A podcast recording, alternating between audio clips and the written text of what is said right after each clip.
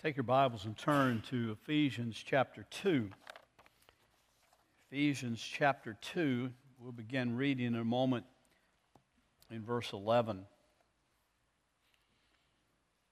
We have seen the importance, I hope, and the significance that Scripture gives to our being in union with Christ over these past weeks.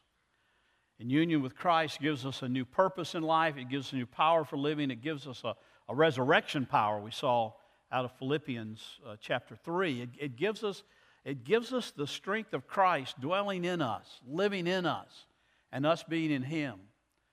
We've seen that union with Christ is not just adding Christ onto our life, but union in Christ is a changing dynamic as to who we are because we are now in him and he is our strength and he is our, he is our life, uh, according to, to the Apostle Paul, who, played, who laid great uh, stress on that throughout all his writings, not the least of which being this one we'll look at this morning.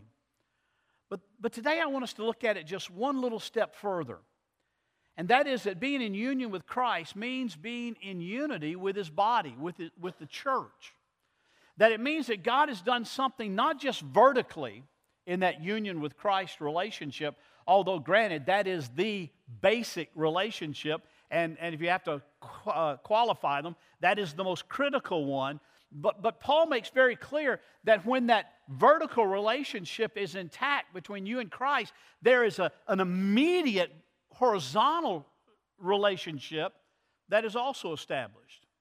There's a right relationship with God in Christ, and now there's a relationship with all others who are in Christ. There is what, what Stott, John Stott called in his commentary on Ephesians a new society, a new people, a, a, a new citizenship, a new nation, if you will, brought together because of the work of Christ being in you and you being in Him, this union with Christ. That was far from the picture that Judaism presented in Paul's day and, and Christ's day. As a matter of fact, eh, there was an alienation there that was so great that Paul's going to talk about here in a minute. It was a double alienation.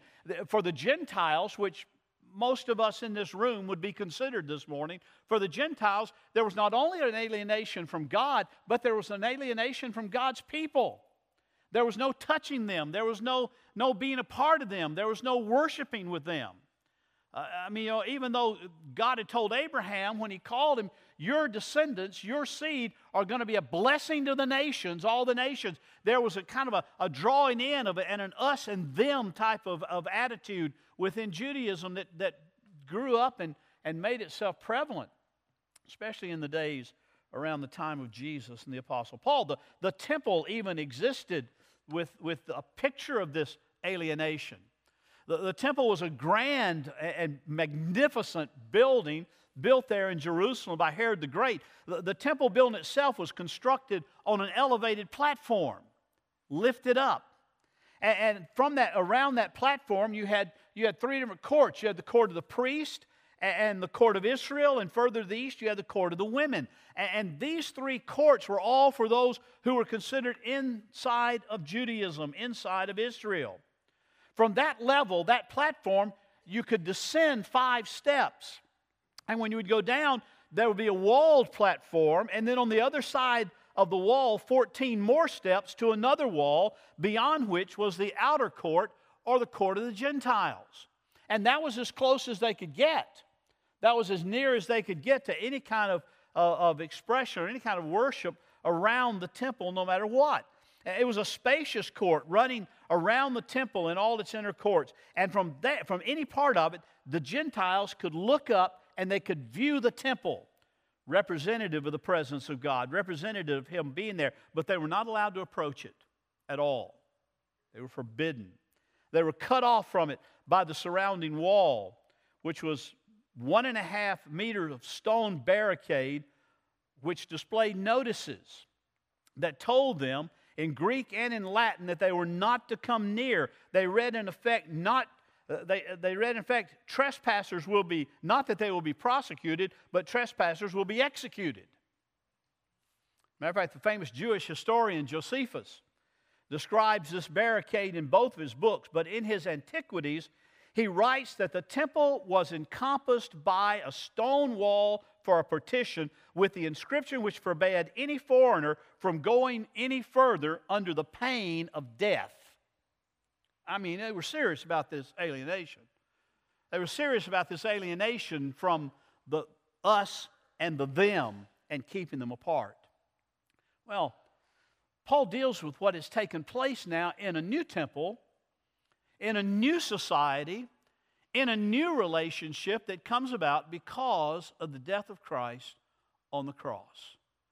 And, and, I want you to see what Paul says, starting in verse 11. Now, we could start in verse 1, where Paul talks about we were dead in our trespasses and sins. We were spiritually dead, totally walking in, in the course of this world, totally pursuing on our, our own sin until God saved us. We, we could deal with that verses 1 through 10. But that's not where we want to go today. Verses 11 through 22 tell us the story about what has taken place. And really, it gives three, if you will, three pictures, three portraits of the situation from where we've come to where we are now. Hear what the Apostle Paul writes, beginning in verse 11.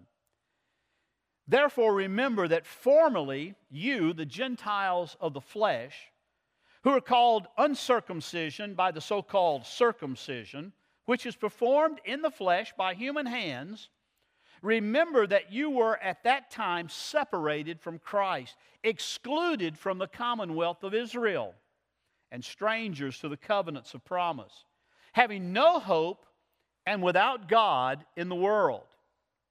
There's the first, first portrait. The second one. But now, but now, in Christ Jesus, you who formerly were far off have been brought near by the blood of Christ. For he himself is our peace, who made both groups, Jew and Gentile, into one and broke down the barrier of the dividing wall. What Josephus was talking about, what, how the temple was constructed. He's broke down the barrier of the dividing wall by establishing in his flesh the enmity which is the law of the commandments contained in ordinances, so that he himself might make the two into one new man, thus establishing peace, and might reconcile them both in one body to God through the cross by having put to death the enmity. And he came and preached peace to you who were far away, and peace to those who were near, that is, Gentiles and Jews. For through him we both have our access in one spirit to the Father. Do you see the Trinity there? Through him, the Son, we have access to the Father by the Spirit. So then, you are no longer strangers and aliens, but you are fellow citizens with the, with the saints and are of God's household, having been built on the foundation of the apostles and prophets, Christ Jesus himself being the very cornerstone in whom the whole building, being fitted together, is growing into a holy temple in the Lord, in whom you also are being built together into a dwelling of God in the Spirit. This is the word of the Lord. Let's pray. Father, teach us through these portraits, three portraits of what was and what is. How, even though we're not in first century Jerusalem, even though we live in the United States of America 2,000 years removed from this, that Lord, while the separation may not be Jew and Gentile, there are still separations uh, racially and otherwise, economically within our culture and within our churches. Lord, teach us what it means to be in unity with one another because of our union in Christ Jesus. For we pray in His name. Amen. The first portrait that the Apostle Paul paints is in verses 11 and 12, where he, he paints the portrait of an alienated humanity. Now, there's different types of alienation. There's alienation by Jew and Greek, Jew and Gentile because of their sin, and that has to be dealt with. The Jews had a way religiously and, and, and ritually to deal with that. The Gentiles didn't, honestly, but, but there was that alienation with God. But the alienation that Paul is talking about here most specifically is this alienation that takes place between those who are called of the circumcision and those who are called uncircumcised. Now, we won't get into all sorts of details on what that is and everything. I, I was amazed at the conference this, this week. Uh, Tim Keller talked about that a bit. And he said, you know, you, when you're in early Sunday school and you come to those verses, the Sunday school teacher just says, well, that's a, that's a religious sign. That's all they say. Later on, when you find out what it really is, you go, ugh, that's gross. That's terrible. Why would that be a sign? Keller said, why didn't God just say, get a tattoo? You know? That would have been a whole lot easier. But the whole point is, it is difficult. It is gross. It is bloody because that is a sign of, of what is required for redemption. There's blood that must be shed for redemption and to be a part of the covenant. So, so Paul says here there is this, there's this division between those who are called the uncircumcision and the so called circumcision. But this is circumcision that's performed by hands, it's a physical thing. It is a sign, it is a mark, but it has no true spiritual efficacy. It, it, it doesn't really accomplish anything spiritually. Except Paul says later, and I had Brother Scott read the passage in Colossians, where Paul says that we have now in Christ been circumcised with a circumcision that is not of hands, not of human being, not of human doing, but a circumcision, a circumcision of the heart, whereby our heart has been changed, our heart has been cut away, the evil, the sin, that which is unnecessary has been cut away, and we have been made new creatures in Christ Jesus. The circumcision of the heart is bringing together not just what we feel we should do, but also what we desire to do. Our pleasure and our duty come together in one when our heart has been circumcised and we have been made in Him, when we are in Christ. But there's that radical separation, separated from Christ, alienated from God and His people, and in that situation without hope in all the world. Uh, I love a hymn that, that that John Newton wrote. He didn't just write Amazing Grace, that we know that one, but he wrote a hymn entitled We Were Sinners Once as You Are. And that last verse, he says, and he kind of describes what, what circ- uh, circumcision of the heart is here. He says, Our pleasure and our duty, though opposite before, since we have seen his beauty, are joined to part no more. When we see the beauty of Christ, the glory of Christ, and Christ works in our heart, like he talks about, like Paul talks about in verses 1 through 10, when he does that work in our life of regeneration by his grace, for his glory, then it brings our pleasure and our duty together, and we see his beauty and, and we see his presence, and they never part again. We desire to do what we should be doing all along. We desire obedience. We desire godliness. We desire holiness. That's a part of what it means of being in Christ. He goes on to say in that hymn, it is our highest pleasure, no less than duty's call, to love Him beyond measure and to serve Him with our all. We tend to make service and love two different things. But, but Paul is saying here, and, and Newton was saying in that hymn, that when we are in Christ, this, this barrier wall is broken down, and there's no longer us and them, whether it's racially, Jew and Gentile, black and white, or, or what it might be. But when we are in Christ, there is something unique that takes place, and he talks about it in just a few verses. So the first portrait, he shows an alienated, a separated human, humanity, broken, as it were. The, the second portrait he paints is verses 13 through 18, where he talks about there Christ coming and making peace. Making peace with God, between those who are alienated from God, and making peace with one another. Those who are alienated because of racial needs or economic uh, levels or, or slave and free or whatever. Paul says later, he says, listen, there is no slave nor free. There is no male nor female at the cross. There is no, there is no Jew or Gentile. We're all in Christ. If we are at the foot of the cross, all of those, all of those differentiations are gone. And Christ has done a mighty work. And he says there in verse, uh, verse uh, 13, and, and always remember the importance of the word but anytime you see it in Scripture. We were this way, but now. But now, Christ, in Christ Jesus, you who formerly were far off have been brought near by the blood of Christ. Blood's always involved. And blood's always gross and gory. And the cross was no beautiful, pristine gold item on a chain. It was a horrible, blood stained, terrible execution device. And yet, Paul says, You who are far off, you who couldn't even get near the temple, you who could not at all come to worship in the presence of a holy God because of your sin and because of your alienation, you've been brought near by the blood of Christ.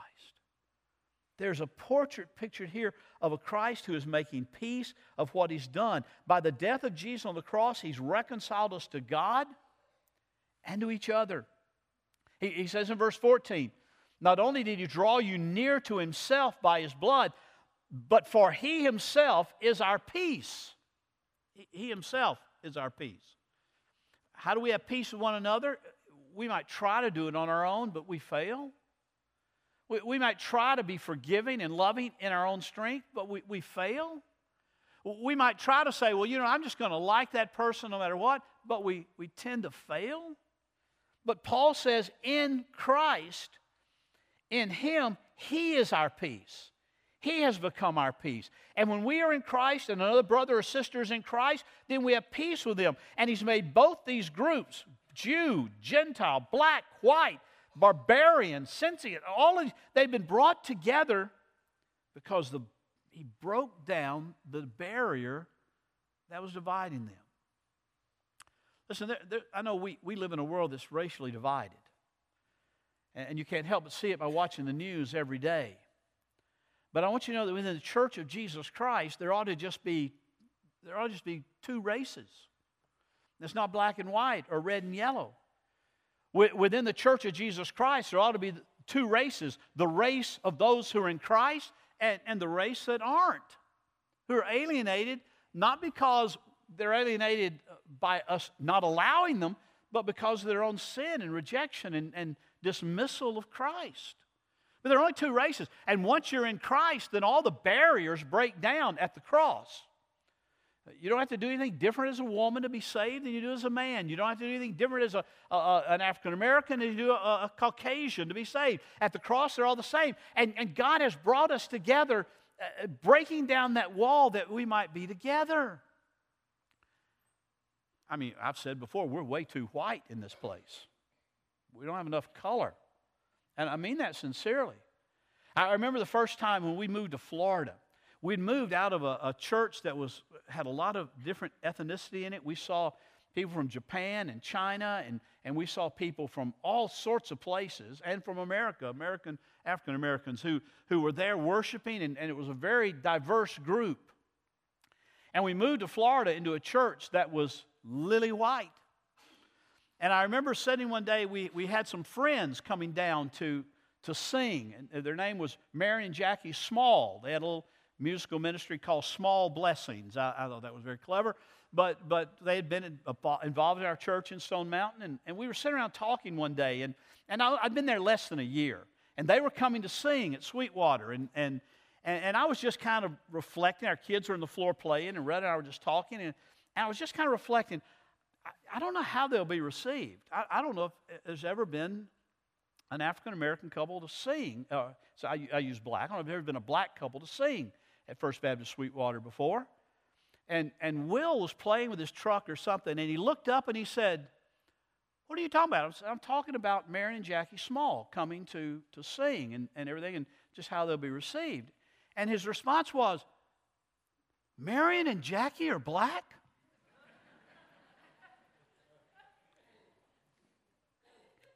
I mean, he saw them as close friends, as a part of our family in one respect, and a part of, you know, they, they were a part of the family. There was no there was no problem there. They belonged to the family. And that's what Paul is saying here. Jesus has broken down the dividing wall by ad- abolishing in his flesh the enmity. There ought not be a, an enemy relationship there. Enmity, struggle, problem. He breaks that down. Because he's fulfilled the law for us and he's made the two into one new man, thus establishing peace. He goes on to say, so that he might reconcile them both in one body to God through the cross by having put to death the enmity. He came and he preached peace to you who are far away and peace to those who are near. He preached it to the Jews, he preached it to the Gentiles because the wall no longer was there. For through him we both have our access in one spirit to the Father. We sang about the Trinity this morning. We sang about Father, Son, and Holy Spirit. And Paul brings that Trinitarian relationship in because our union with Christ is affected by the work of the Spirit in our life. He says we, we have access in one Spirit through Him to the Father. The Son, the Spirit, the Father, they're all working together for our good to make us one. To make us one. Jesus said in, in John 13, He said, How are they going to know you're my disciples? They'll, they'll know you're my disciples because you have love for one another. He's talking about in the body. You won't look at some and say they're second class citizens because they're not as they're, not as socially adept as I am, or they're not of the same color as I am, but, but we're one. We're, we're in the family together, Paul says. Understand that. And then Paul paints a third portrait before we come to this Lord's table. And that is the portrait of the new society. In verses 19 through 22, he said, So then, Back in 13, he said, but now. And because of all that, now he says, so then, because of this, you are no longer strangers and aliens. That's good news to every one of us in here. We were living in that day, we'd be considered strangers and aliens to God and the people of God and the worship of God, and, and we'd just be without hope in the world. But he said, now, because of that, you are no longer strangers, no longer aliens, but you are fellow citizens with the saints. You are a part of God's household, God's family, God's body, God's relatives. You're now a part of, the, of all those who are in Christ, all those who know Christ. You're now part of that. You're part of that family, part of God's family. And Paul says, you, you got to grasp that. You got to understand this because it's so important. He says, having been built on the foundation of the apostles and the prophets, the teachings of the apostles, the early church, what did it say they committed themselves to? They committed themselves daily to the apostles' teaching, the apostles' doctrine. They, they continued day in and day out, committing themselves to knowing what God had said in His Word through His apostles. And, and, now he says, and, and the foundation, the, the cornerstone, the foundation is apostles and prophets, but the cornerstone, that's what which holds it all together, and that's which keeps it standing. The cornerstone is Jesus Christ Himself.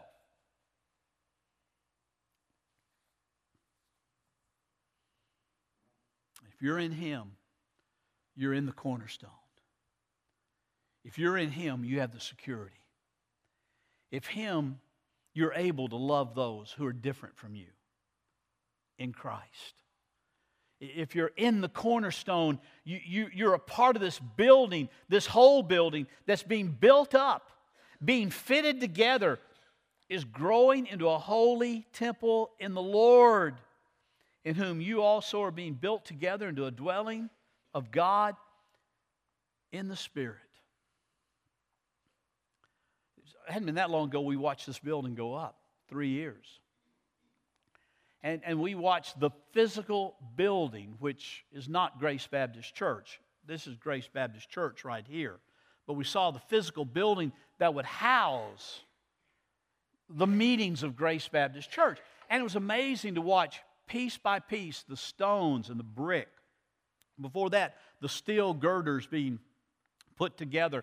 And, and when those steel girders were put up, you thought, man, that's, that's not too pretty right there. It's just some old steel sticking up in the air. But as they added pieces to it and started adding, and then started putting the walls up and the, and the stone and the brick and laying it one by one, just meticulously taking their time until it all fitted together in the master plan, and it was the building that would house us as a place of worship, a place of edification and education, and, and a place of ministry and mission beyond.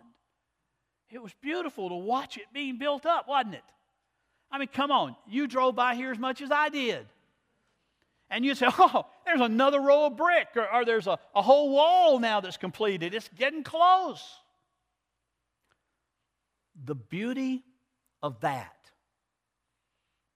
is nothing compared to the beauty Christ building his church, his holy temple, his people. Piece by piece. And you're, if you're in Christ, you're a part of that piece. You're a part of this holy temple that's being built up, that's being built together, that is a dwelling of God in the Spirit. You know, in the, in the old temple, they said that's where God lives, that's where God dwells, that's where God manifests himself. Uh, in Christ, there's a new temple. And you're in, you are. You're not just in the temple, you are part of the temple. It's being built up, built together, red and yellow, black and white, male and female, rich and poor, socially sophisticated and hillbilly.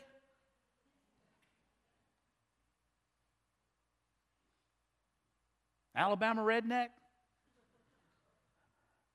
All being fitted together for a glorious, glorious temple. There is no room for prejudice within the body. You know, one of my some of my dearest friends don't look like I do. I don't think about that. I hear their heart. I'll have lunch with Jarvis Williams this week, and uh, Lord willing, at trustee meeting. And, and, and Jarvis, one of the godliest men I've ever met. He doesn't look a bit like me. Nobody would accuse us of being brothers, but we are. Not because I'm a good guy and he's a good guy and we decided, hey, we'll be friends, but because of Christ, which changes us completely. And that's what this table's about. This table's about Him giving us life.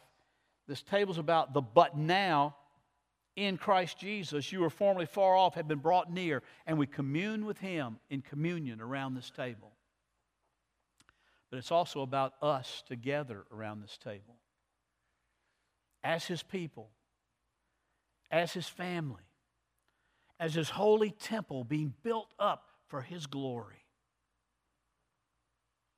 Come to this table with seriousness. Come to this table with joy if you're in Christ. Come to this table recognizing the work that He's done in your life and what He's doing in our lives here. Come to this table because of Christ. Would you pray with me? With your heads bowed and your eyes closed as we ask the deacons who are going to serve this meal to come and prepare themselves and you prepare yourself. And I remind you, if you're in the foyer, we don't deliver. We don't deliver. We don't serve out there.